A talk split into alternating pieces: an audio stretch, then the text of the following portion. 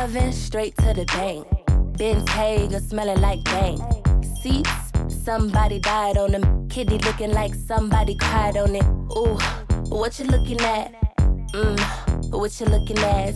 Body like cinnamon roll. Icing on the top, if you got it, let's go. Pills, berry, pills, berry, pills, berry.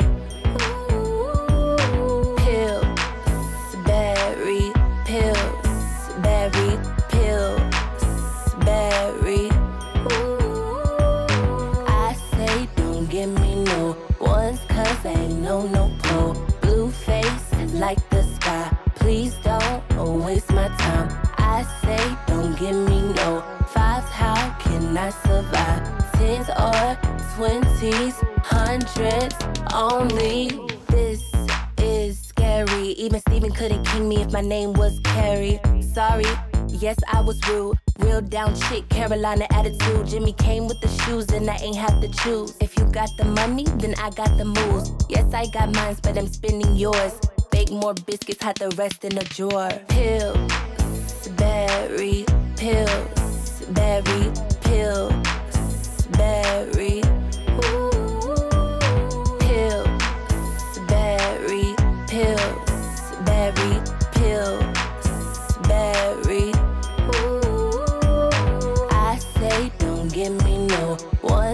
No no. Blue face like the sky. Please don't waste my time. I say don't give me no fives. How can I survive? Tens or twenties, hundreds only.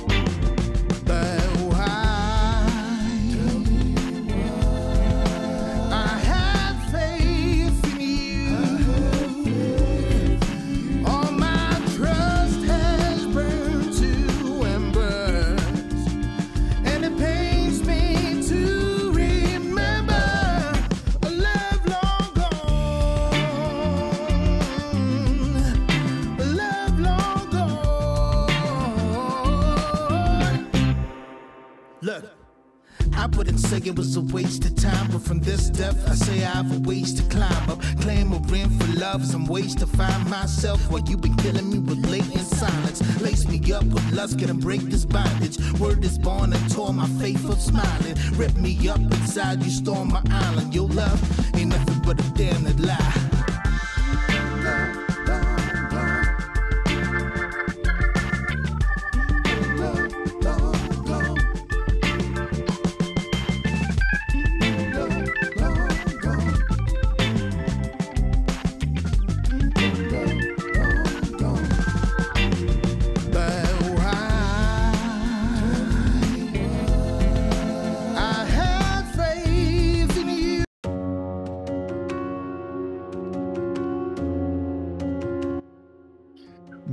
Pero muy buenas noches. Sean todos bienvenidos a una misión más del Café Positivo. Les saluda su amigo y coach Cristian Pernet.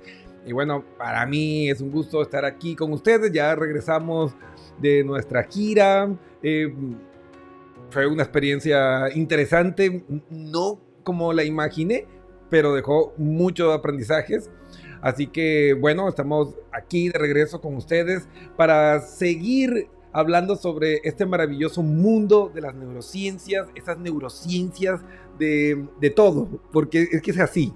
Hay una razón neurocientífica detrás de cada una de nuestras acciones y podemos ir comprendiendo cómo esas conexiones, esas eh, explicaciones del funcionamiento de nuestro ser desde las neurociencias nos va dando el poder para tomar el control de nuestra realidad y construir vidas mucho más eficientes y que nos puedan eh, conducir de una mejor manera hacia ese estado de bienestar que es lo que todos buscamos, ¿no? Entonces, el tema que vamos a tratar hoy es las neurofinanzas. Las neurofinanzas distan eh, en su eh, propósito de lo que son eh, las finanzas, como lo que estudiamos en el programa anterior con ese gran invitado que tuvimos, nuestro querido amigo John Bustamante, el doctor John, Bustamante, un experto que nos estuvo hablando sobre la inteligencia financiera. Pero las neurofinanzas nos manda a un universo distinto y es estudiar las razones neuronales, fisiológicas, detrás de nuestros impulsos de compra. ¿Cuántos de nosotros nos hemos encontrado en algún momento que hacemos gastos innecesarios, que los hablamos mucho en el programa anterior, que nos encontramos comprando cosas que no necesitamos? O la explicación de por qué tú ves, por ejemplo, eh, esa camisa, la cos, y dices, ay, está linda esa camisa, y una voz en tu mente que te dice, Cristian, cómprala, cómprala, está bien bonita, cómprala. Y tú así, ah, pero es que está cara, mira lo que cuesta. Y, esa y la vocecita te dice, pero te la mereces, te vas a ver genial y sientes unas sensaciones dentro de ti y ¡pam! lo compras. Y a muchos le pasa, no sé, con el nuevo iPhone, con, con no sé, con un par de zapatos. Y después que te lo pones, ese reloj que te gustaba y después que te lo pones, como que... Eh, pues, no, era para tanto. O mm, no está tan chévere. O mm, ya no tiene emoción. Y les voy a explicar por qué sucede eso y cómo ese descubrimiento de las neurofinanzas y de esos gatillos que nos impulsan hacia esas acciones, porque están relacionados, con uno de los cucos del amor de pareja, que es esa transformación que vivimos del enamoramiento al desamor. Sí, este trabajo, esta investigación de las neurociencias nos complementa y nos muestra por qué sucede eso. Y pues va a ser un viaje muy, muy interesante. Porque hay un personaje del cual vamos a hablar muchísimo hoy, que es responsable de cada uno de estos aspectos que podrían parecer muy distantes, pero que cuando terminamos de unir los puntos van a decir, ah, ahora todo cobra sentido. Pero antes de eso quiero comenzar mandando un saludo a mi querido amigo Juan Gárate, que está conectado en la sintonía del café positivo. Juan, un saludo gigante. Desde Ecuador también a mi primo Gustavo Miller abrazo gigante, primo. Ahí, pilas a los temas. También a mi querido, a mi hermano José Galarza, conectado en la sintonía del Café Positivo, también desde Ecuador, conexión confirmada Ecuador, Colombia y Norteamérica. También quiero mandar un saludo muy especial para Edith Vargas y María Eugenia Bustos, amiga mía que se conecta hoy en el Café Positivo en este maravilloso tema. Y bueno, como les había comentado, la pregunta del millón de dólares. ¿Sabes cuáles son tus hábitos de compra? ¿Sabes por qué terminas comprando cosas que no necesitas? ¿Por qué terminas con dos blusas iguales, con dos blue jeans muy parecidos, con, con zapatos que se parecen mucho, comprando un celular que realmente no necesitabas, comprando el reloj número 15 la cartera número 60 y vos dices, pero ¿por qué? Y después dices, ah, gasté tanto en estas cosas, ¿para qué? Y tú te das cuenta y descubrimos con horror lo que gastamos innecesariamente, las cosas que adquirimos que realmente no necesitamos el día que te comienzas a mudar. Y vos dices, ah, no, no tengo tanto. Y comienzas a empacar y comienzan a salir todas esas cosas que no necesitabas y que compraste. ¿Sí? Esa caminadora que se convirtió en un perchero de lujo ahí para colgar eh, la ropa, para colgar un montón de cosas, pero que no sirve para lo que la compraste. Eh, eh, esta máquina de hacer abdominales, es, ese, esta maquinita que transformaba el chocolate en una bebida súper espumosa y nunca lo utilizaste y ahí quedó y comienzas a sacar cosas el día que te mudas y descubres, wow, tanta cosa que no necesito, que he metido en, mi mundo. Y eso tiene su eh, correlación con nuestra mente, porque recuerden que todas, todas las acciones que nosotros vivimos en, este, en el mundo sensible, es decir, eh, esa realidad tangible, entre comillas, es un reflejo de tu estado mental. Y así como terminamos con un closet lleno de un montón de cosas que no necesitamos, descubre que tienes un montón de ropa que nunca te pones. Así igual en nuestra mente metemos un montón de información, metemos un montón de cosas que no sirven de nada. Metes un montón de gente en tu vida que no te aporta nada. Entonces, es para reflexionar ese paralelismo que hay entre eh, esos hábitos de compra y también eh, ese hábito de adquisición de mercancías simbólicas, de em, la ilusión de que te pongan 200 likes en las redes sociales y tú crees que tienes algo.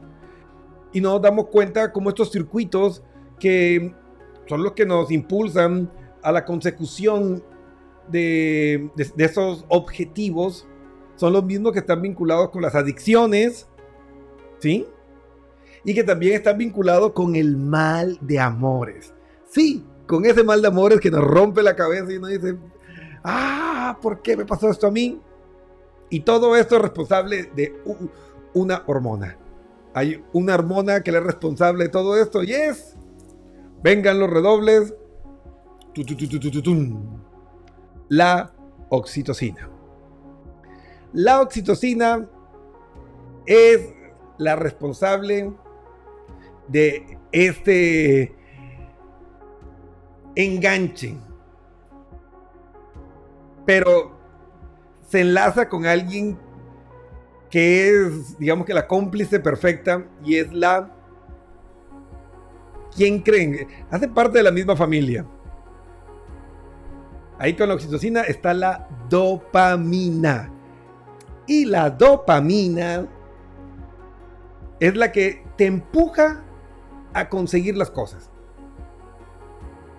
la dopamina es la que te dice, ah, quiero ese celular nuevo y tú sueñas con el celular y, te alegras y te da la emoción y, comienzas a vender las cosas porque quieres comprar eso y, y el rato que lo compras como que... Eh".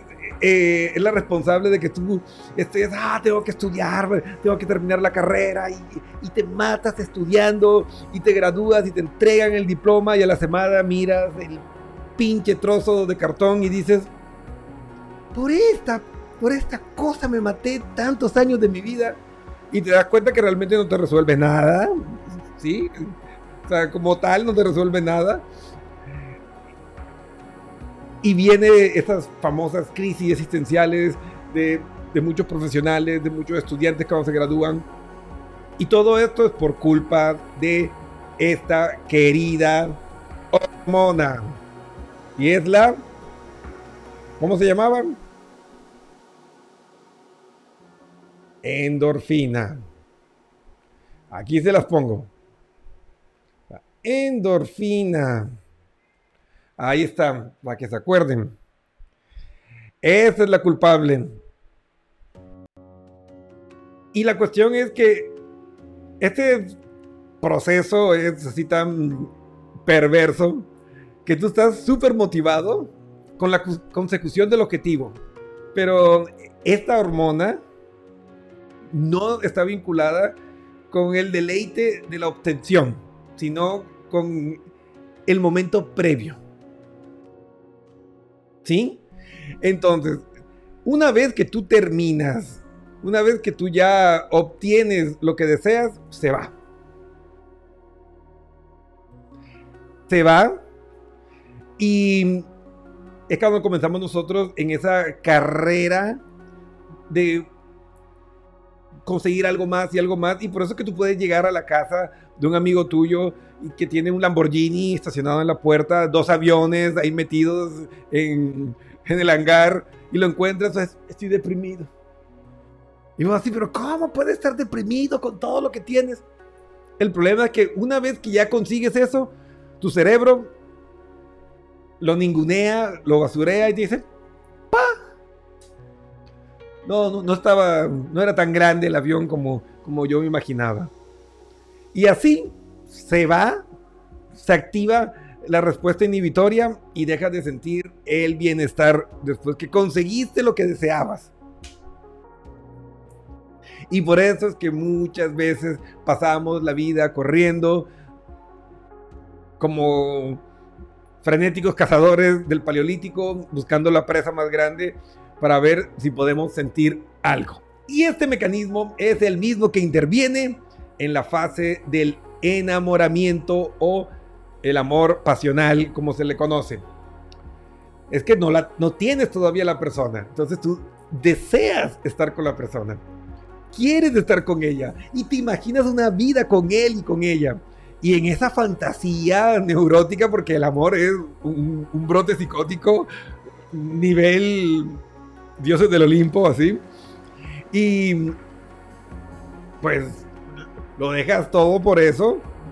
Y cuando lo obtienes, esta hormona se va. Y si no has construido con inteligencia emocional los otros fundamentos de la relación, te encuentras con las manos vacías y ahí viene el famoso desamor.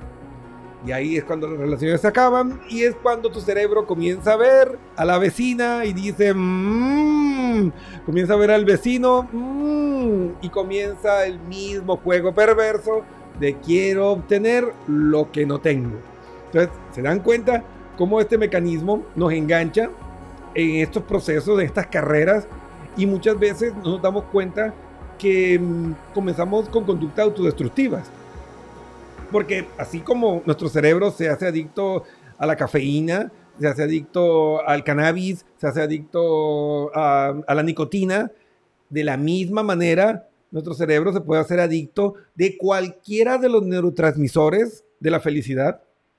Y el cerebro puede aprender esa vía eh, de las endorfinas y la dopamina, porque aquí están, vengan por acá. Aquí está dopamina.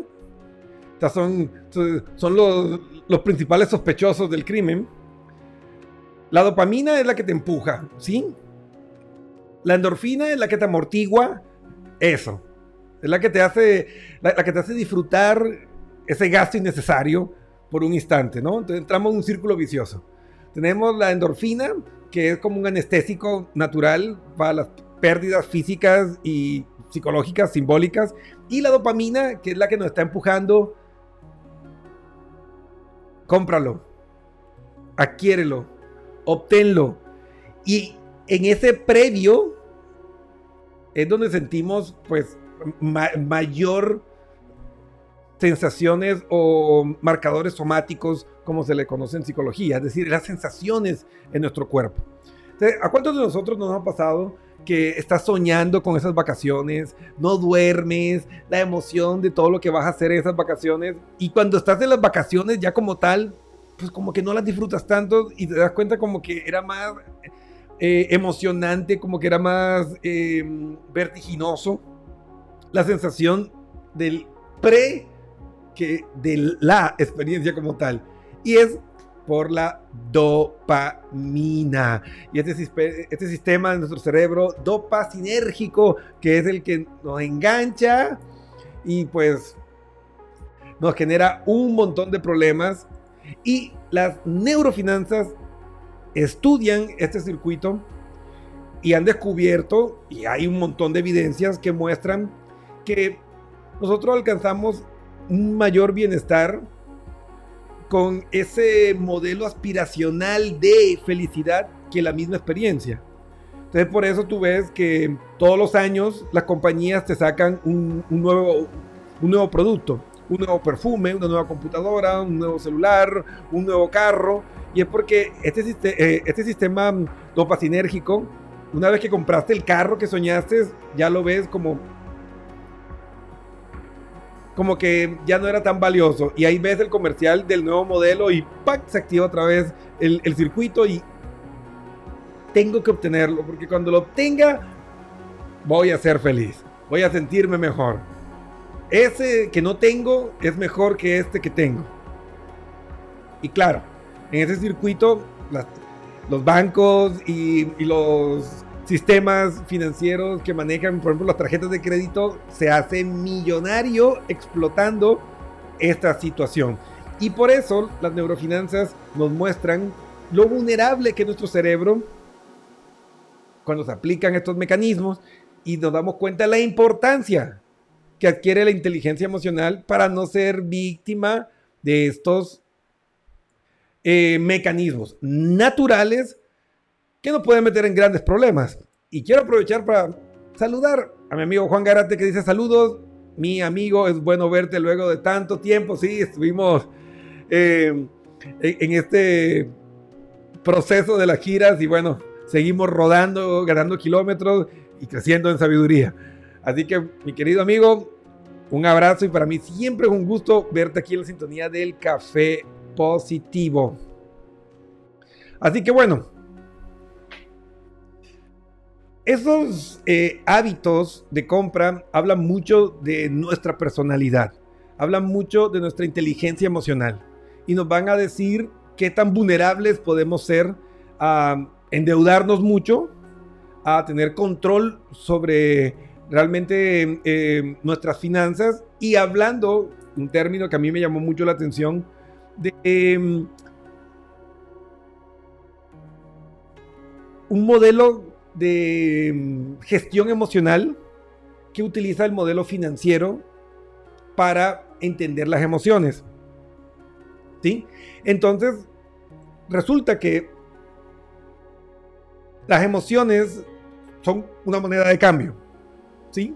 Porque si analizamos, tú realmente no compras con un dólar, un euro, un, un peso. No, tú compras realmente con tus emociones. O sea, la moneda de cambio es la emoción. Porque si yo no me engancho con el producto, no lo compro. Pero si ese producto me engancha y logra activar este, eh, este sistema dopacinérgico, van a hacer que compre un montón de cosas que no necesito. Entonces, ¿cuál es realmente la moneda de cambio? La dopamina. La dopamina es la verdadera moneda de cambio. Para las personas que hablan de neuromarketing, que es una palabra gigante que ha sido explotada y que realmente muy pocos realmente la saben utilizar, se fundamenta básicamente en activar este sistema. Es decir, convertir tu producto en un proyecto aspiracional. Es decir, cuando tú tengas esto, vas a llegar a hacer esto. Y ahí activas el mecanismo. Porque recuerden que detrás de todos estos mecanismos, estos neurotransmisores de la felicidad, llámese endorfina, dopamina o oxitocina, el objetivo principal es la supervivencia y mejorar tu posicionamiento en esa tribu urbana para ganar eh, apoyo, favor y que eso pueda garantizar que tú puedas prosperar más en tu vida. Entonces, detrás de eso, nosotros comenzamos a utilizar no solo... Eh, la moneda mm, eh, o el símbolo monetario, sino que también utilizamos nuestras emociones. Y en ese sentido de neurofinanzas aplicadas a las emociones como tal, pues nos encontramos con las, eh, adicciones. Porque, miren, les voy a, contar algo, y esto está calientito porque esto me lo dieron hoy en la clase que tuve con el fantástico doctor Rosler de la Universidad de Buenos Aires en esta especialización que estoy haciendo en neuropsicopedagogía. Y es impresionante.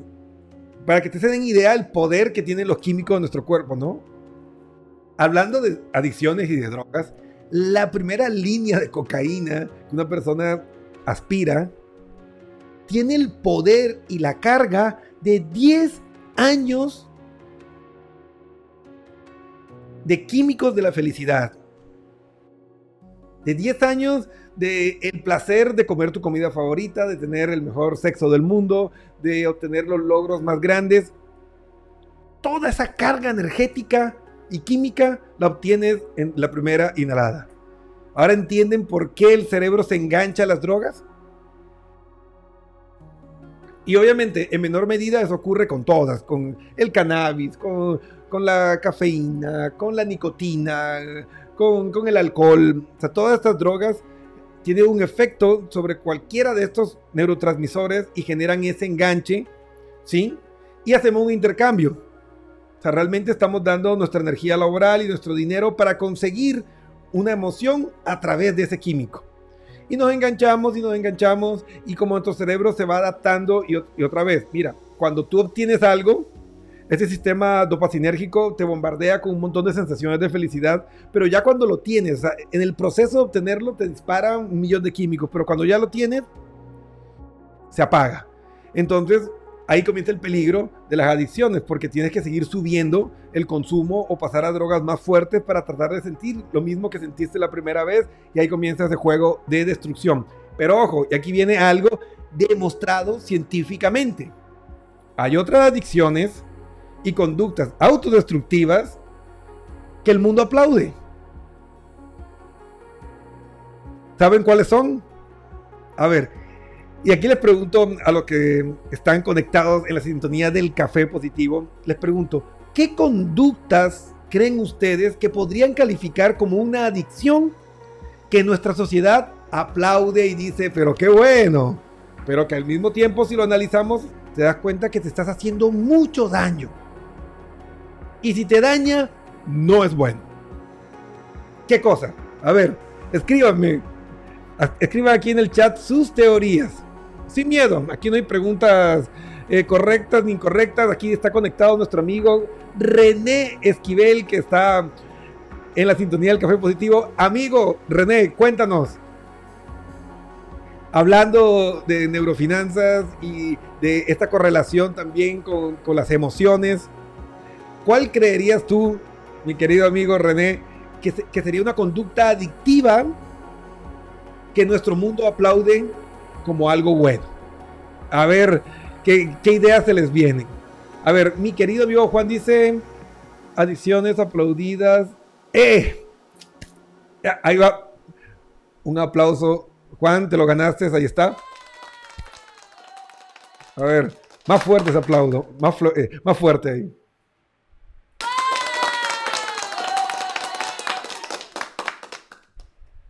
La adicción al trabajo está en el top número uno de las adicciones socialmente aplaudidas. La persona está trabajando noche y día, no saca tiempo para hacer actividad física, no saca tiempo para ocio ni recreación, pero está en un puesto súper alto, ganando un montón de plata, eh, consiguiendo una gran casa, un lindo auto y se está matando por dentro. Y el mundo te aplaude. Pero qué trabajador que es, qué trabajadora que es, qué maravilla. Y es una adicción. Miren, están sublimando problemas emocionales y psicológicos severos.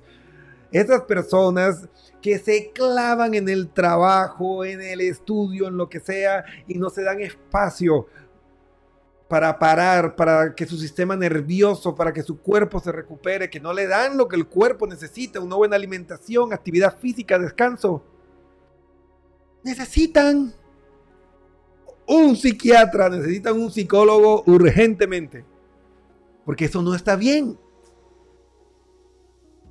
Estas personas adictas al trabajo. Hay multitud de estudios, vayan, investiguen, busquen en Google que lo sabe todo y van a encontrar que estas personas adictos al trabajo tienen una tasa de mortalidad por accidentes cerebrovasculares altísima. Se mueren entre 10 y 20 años antes que la persona promedio. Entonces, y se envejece en un mundo. ¿No han visto a los presidentes cuando entran jóvenes lindos con el cabello así frondoso, eh, oscuro, y cuando salen después de los cuatro años, calvos, canosos, con ojeras que le, llegan hasta el pecho, acabados. Entonces, si ven, ¿qué otra conducta? ¿Qué otra conducta creen ustedes que es una adicción aplaudida y aceptada por la sociedad? Y aquí me mandan por interno otra, me dicen, Cristian, no estoy seguro, pero tal vez el deporte de alto rendimiento. Miren, ese es un tema bien, bien, bien complejo porque todo el mundo dice, el deporte es vida. Y eso es mentira. El deporte no es vida. La actividad física moderada, sí. Pero tú correr una maratón, el desgaste que le genera al organismo y el entrenamiento que tienes que hacer de 20 kilómetros, 5, 4 veces a la semana para prepararte para una maratón, eso no es sano. O ustedes vayan a ver a cualquier deportista profesional a sus 30 años, a sus 35 años, parece un viejo reumático. Rodilla acabada, columna acabada, hombro acabado, dependiendo del deporte que hagan. Entonces, el deporte de alto rendimiento no es sano. Ese que se va a hacer 3, 4 horas de gimnasio todos los días, necesita un psicólogo. Están sublimando y se están acabando el daño que hacen en sus tendones, en sus articulaciones, en los músculos. Eso no tiene ninguna razón de ser. Nosotros no necesitamos ese tipo de actividad física. Menos ahora.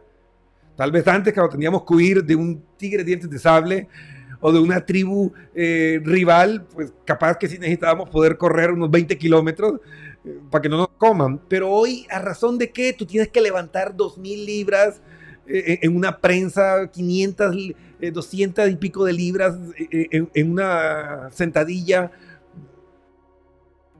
¿Para qué tienes que mover 200 libras en, pecho plano? O volcar y, y trabajar con una llanta de tractor 50 veces. ¿Cuál es la razón para hacer eso? Hay que entender que en la vida tenemos acciones adaptativas y desadaptativas. ¿Qué es algo adaptativo? Es algo que está relacionado con tu supervivencia hoy y que te ayuda para sobrevivir. Entonces, tú necesitas mover 500 libras de pierna. O sea, a menos que tengamos el carro en los picapiedras, que empujamos el carro ahí eh, con nuestros pies, para nada necesitas eso. Entonces es desadaptativo. Y si ustedes analizan, la mayoría de deportistas amateur y de alto rendimiento tienen problemas con sustancias, esteroides y otras cosas. Porque el cuerpo no aguanta, te tienen que utilizar químicos para poder mantener el cuerpo funcional. ¿Cómo va a ser eso bueno? Y esas son conductas y adicciones ahora con la cultura fitness que nos aplauden, bravo, qué bien, mira, tienes el abdomen eh, marcadito, mira, se te ven todos los músculos Entonces, ahí podemos entender por dónde va la cosa, ¿no? Y esas mismas tendencias sociales están vinculadas, todo esto lo ha demostrado en gran parte las investigaciones de las neurofinanzas, que encontraron ese circuito, en, el circuito, en el circuito, perdón, se me enredó la lengua, dopasinérgico, cómo nuestro cerebro se engancha a esa visión aspiracional. Entonces, la misma trampa con la que nos hacen comprar ese celular de serie 13, 14, Z, que cuesta muchas veces dos salarios, tres salarios, y te lo compras difiriéndolo con la tarjeta de crédito. porque te dicen que es un símbolo de estatus. Y claro, esta tribu urbana que no es real, cuando tú sacas el celular te dicen, ay, mira, tienes el, la manzanita 13, te está yendo bien, ¿no? Entonces, esos aplausos de la tribu elevan esos químicos de tu cerebro social y te enganchan en ese ciclo falso, porque nadie tiene 3.500 amigos. O sea, bájense de la nube. Aquí me mandan otro mensaje. Cristian, tal vez la adicción a los likes. Sí, yo me sorprendo. Yo me sorprendo. Y ojo, sin, ánimo de nada, pero son evidencias, ¿no? Las mujeres tienen una mayor susceptibilidad a caer en esto y es contradictorio, sobre todo en este proceso de dignificación del género femenino. Pero tú encuentras, abre las redes sociales, o sea, tanto las de tus amigos o cuando yo muchas veces navego sin abrir eh, la sesión, por ejemplo, en WhatsApp, eh, perdón, en, Instagram y cosas así. Y encuentras un montón de fotos de, selfies ahí picadas, eh, mostrando el escote y, y suben cinco fotos diarias iguales para conseguir los 100 likes, los 200 likes. Y es lo mismo, porque los estudios han mostrado que esos clics se han convertido en detonantes de estas hormonas de la felicidad y creemos falsamente que esos son nuestros amigos. Creemos que nos estamos consolidando en nuestra tribu, que somos valorados por la tribu. Y por eso vemos que cada vez muestran más carne. Hombres y mujeres, pero es más marcado en las mujeres. Porque oh, es evidente, yo lo veo y a mí me pasó una vez. Yo me he matado estudiando, investigando y, yo el 80% de mi, de, mi contenido lo desarrollo yo. Y una vez me pasó que yo ponía mis frases muy bonitas, inspiradas en base a las neurociencias, la psicología, el coaching y todas estas cosas. Y por ahí venía una modelo X y me robaba las frases. Y por ahí pues mostraba, mostraba carne y tenía un montón de likes. Y uno que se mató estudiando cinco años en la universidad, 10 likes. Entonces, e, e, es evidente. Y de hecho hicimos un experimento social. Contratamos a una actriz y modelo X, nadie la conocía. Y simplemente comenzamos a subir los mismos contenidos de un reconocido profesor de neurociencias, pero mostrando carnes y no se imaginan, en menos de un mes ya iba por los 45 mil seguidores. Y nuestro querido profesor, maestro de las neurociencias, colaborador, ganador de premios Nobel, no llegaba a los 2000.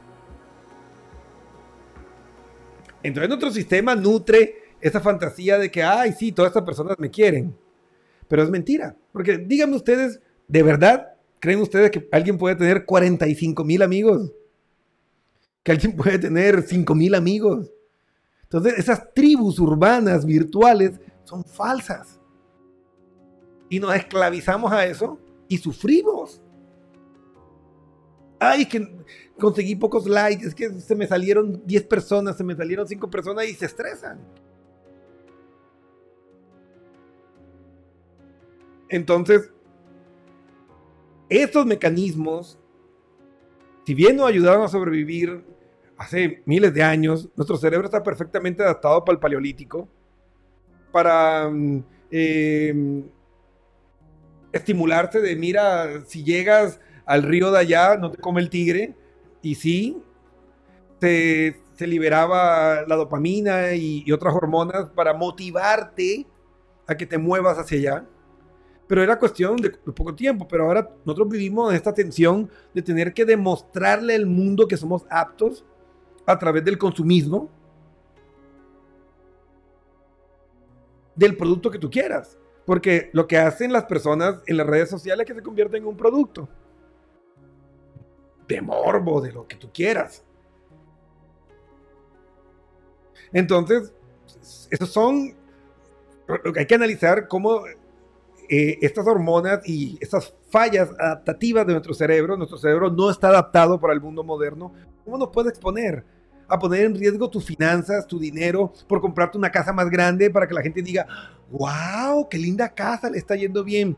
Mire, yo conozco casos de personas que tenían un lindo departamento y no, es que como eh, eh, la ascendieron a, a, mi pareja y está en un puesto más alto, pues y todos viven en este barrio que tienen unas mansiones, entonces vamos a vender el departamento para irnos a arrendar allá para estar en el mismo nivel de ellos. Es una locura. Y después lo despidieron y se quedó sin casa, sin amigos, y tuvo que salir del vecindario, alquilar un departamento más pequeño que el que tenía, pero ya no tenía para comprar. Entonces se dan cuenta cómo este mecanismo nos puede llevar a la ruina. Entonces, ¿Cómo nosotros podemos liberarnos de esto? Porque me están preguntando, Cristian, ya nos metiste todo el terror del mundo, ahora, ¿cómo hacemos? Pues aquí entramos con esa habilidad de nuestros lóbulos prefrontales y específicamente de la función ejecutiva que tiene entre sus principales eh, cualidades, se llama la función inhibitoria. ¿Qué es la función inhibitoria? Pues esta capacidad de frenar una gratificación inmediata en pro o en aras de un mayor beneficio mediano y largo plazo. Pero para tú desarrollar la función ejecutiva de una manera correcta, para que puedas entender las neurofinanzas y tus hábitos de compra y la forma en que manejas también la moneda emocional, pues primero tienes que aprender a prefrontalizar tus impulsos. ¿Cómo haces esto? Haciendo las preguntas correctas. Cuando tú preguntas, cuando tú elaboras esta pregunta en tu mente, estás empujando esa energía emocional, esos impulsos hacia tus lóbulos prefrontales y hace que se active esta área y te va a ayudar a poder calcular y analizar el costo-beneficio a mediano y largo plazo. Entonces la pregunta es, ¿realmente necesito esto? ¿Tengo realmente el dinero para comprar esto? No, porque estoy debiendo todavía la universidad, estoy debiendo la cuota del carro y, me veo apurado. ¿Realmente necesito ese celular? ¿O lo puedo comprar? Cuando tú te haces estas preguntas, pues probablemente te vas a encontrar un montón de no como respuestas. Entonces tenemos que comenzar a hacer preguntas. A hacernos preguntas a nosotros mismos para tratar de darle tiempo a nuestra mente para tomar decisiones más sabias. Por eso jamás debemos dejarnos aplicar esa técnica de venta del, del pie en la puerta de que compre ya. Si no compra ahora, se acabó la promoción. Déjeme pensarlo, hablamos mañana. No, es que si no es hoy es nunca, entonces es nunca. Porque con ese cuento de último día, solo por hoy, nos hemos pegado unas endeudadas, nos hemos pegado unas compras de unos paquetes fantasmas, o como dicen por acá, un paquete chileno, sin ánimo de ofender a los chilenos, ¿no? Es un término que se utiliza en Colombia por una famosa estafa que hubo. Eh, entonces, o nos terminan eh, dando gato por liebre y así nos evitamos eh, herir la susceptibilidad de nuestros amigos chilenos que están conectados también. Entenderán, no se enojen. Y nos venden gato por liebre. Y, y es precisamente porque nos obligan ya. Y ustedes sabrán de ese famoso espacio televisivo de compre ya. Si compra ahora, se lleva dos productos, se lleva la cama, se lleva a, la modelo y se lleva todo, pero si compras ya. Y te, pero si no es ya, lo perdiste. Y lo curioso es que si tú esperas eh, y ves al día siguiente o la siguiente semana encuentras la misma oferta. Compre ya, si no es ahora, y te das cuenta que es una trampa y juegan con nuestro cerebro. Pero mientras que nosotros sigamos manejando eh, automatizadamente esto sin tomar conciencia, pues nos van a seguir estafando porque es una estafa, porque ellos los expertos en, en, ventas saben esa debilidad del cerebro y la explotan de una manera inescrupulosa. Entonces, nos corresponde a nosotros aprender a jalar ese freno de mano para dejar que lleguen las segundas ideas, que suelen ser mejores que las primeras, y poder hacer compras más inteligentes, hacer inversiones emocionales que sean más duraderas y pues tener una vida mucho más tranquila. Aquí me manda un mensaje dice, Cristian, pero eh, aún no entiendo esto cómo funciona en las relaciones de, pareja. Es lo mismo. Cuando tú ves a esa chica o ese chico, lo quieres tener y se dispara ese loco amor y la feniletilinamina, que es familiar de las anfetaminas, que son unas drogas altamente adictivas, junto con la dopamina, pues nos hacen un festín neuroquímico. Y ojo, no estoy exagerando, el enamoramiento es un estado, una neurosis brutal. O sea, estamos a dos pasos de la locura. Y cuando tú consigues esa persona, cuando tu cerebro determina que ya es una posesión, estos químicos se van. Y estamos hablando de un año y medio aproximadamente que la FEA, por su sigla en inglés de la feniletilinamina, y la dopamina dicen hasta luego y ese hombre perfecto, esa mujer perfecta que no tenía ningún defecto, que todo era divino, ahí te comienzas a dar cuenta que te molesta, eh, eh, que ronca, te comienzas a dar cuenta que mm, no te gusta eh, lo, mandón que es o lo mandona que es.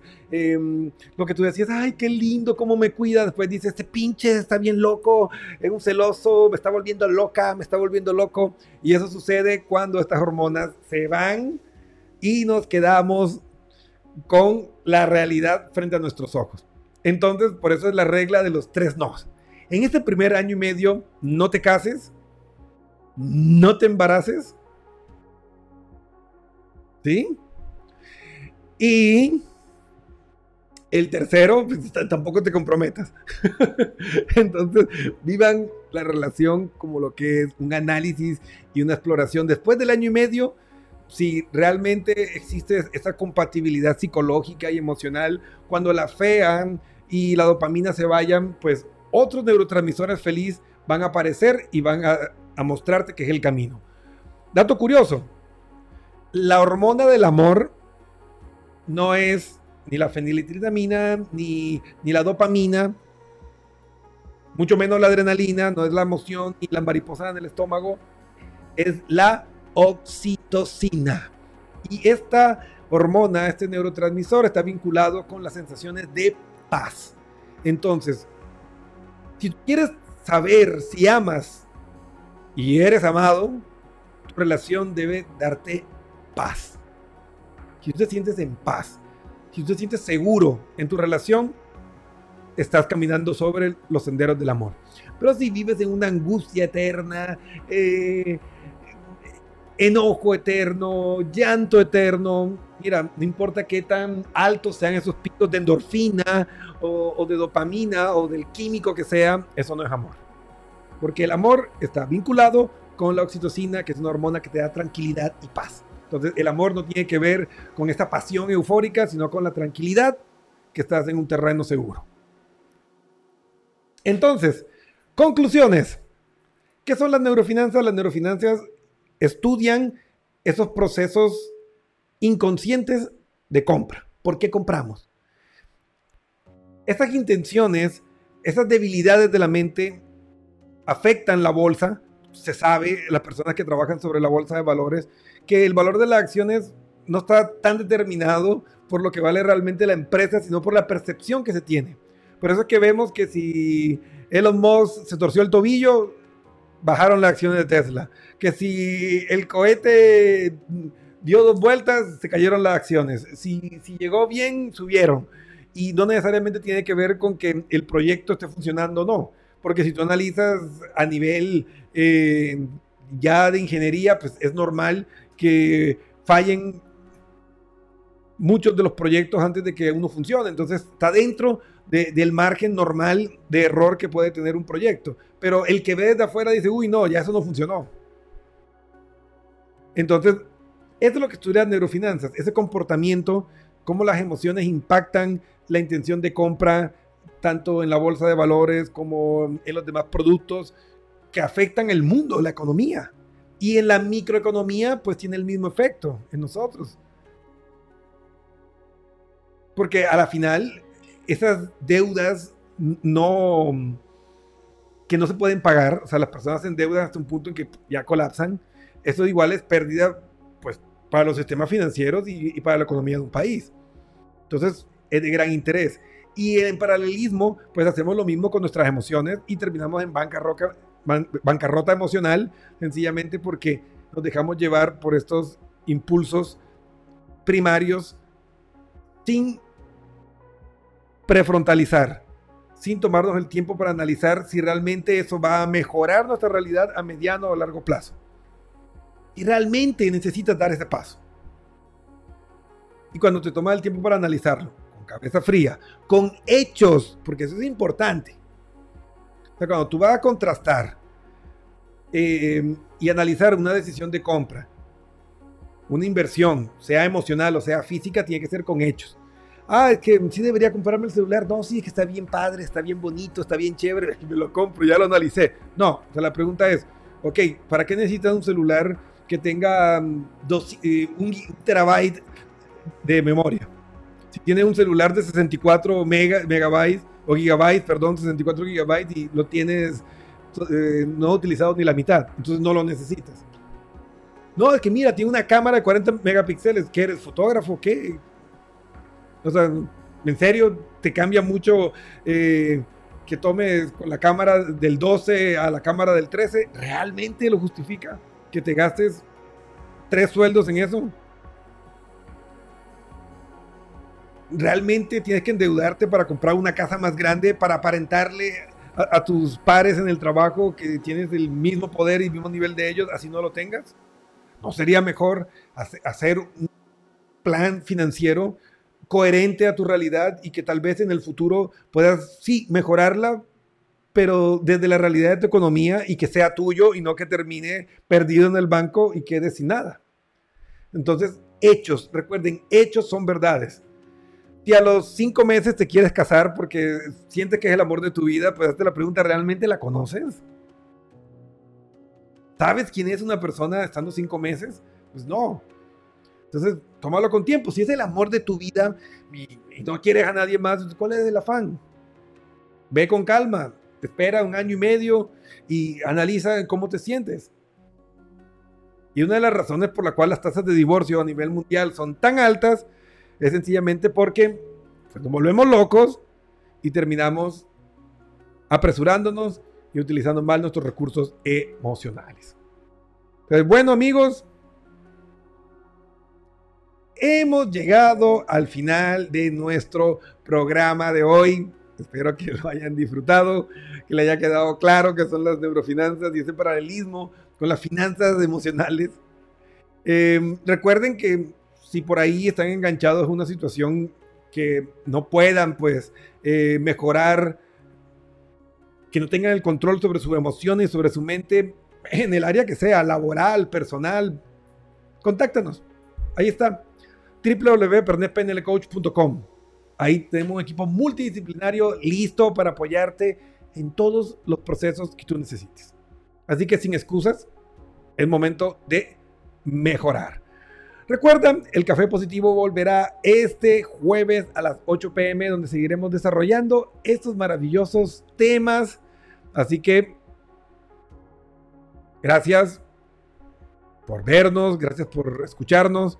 No olviden suscribirse a nuestras redes sociales en YouTube, Instagram, Twitter y así nos apoyan. Que tengan una hermosa noche y nos vemos en una próxima emisión del Café Positivo. Adiós.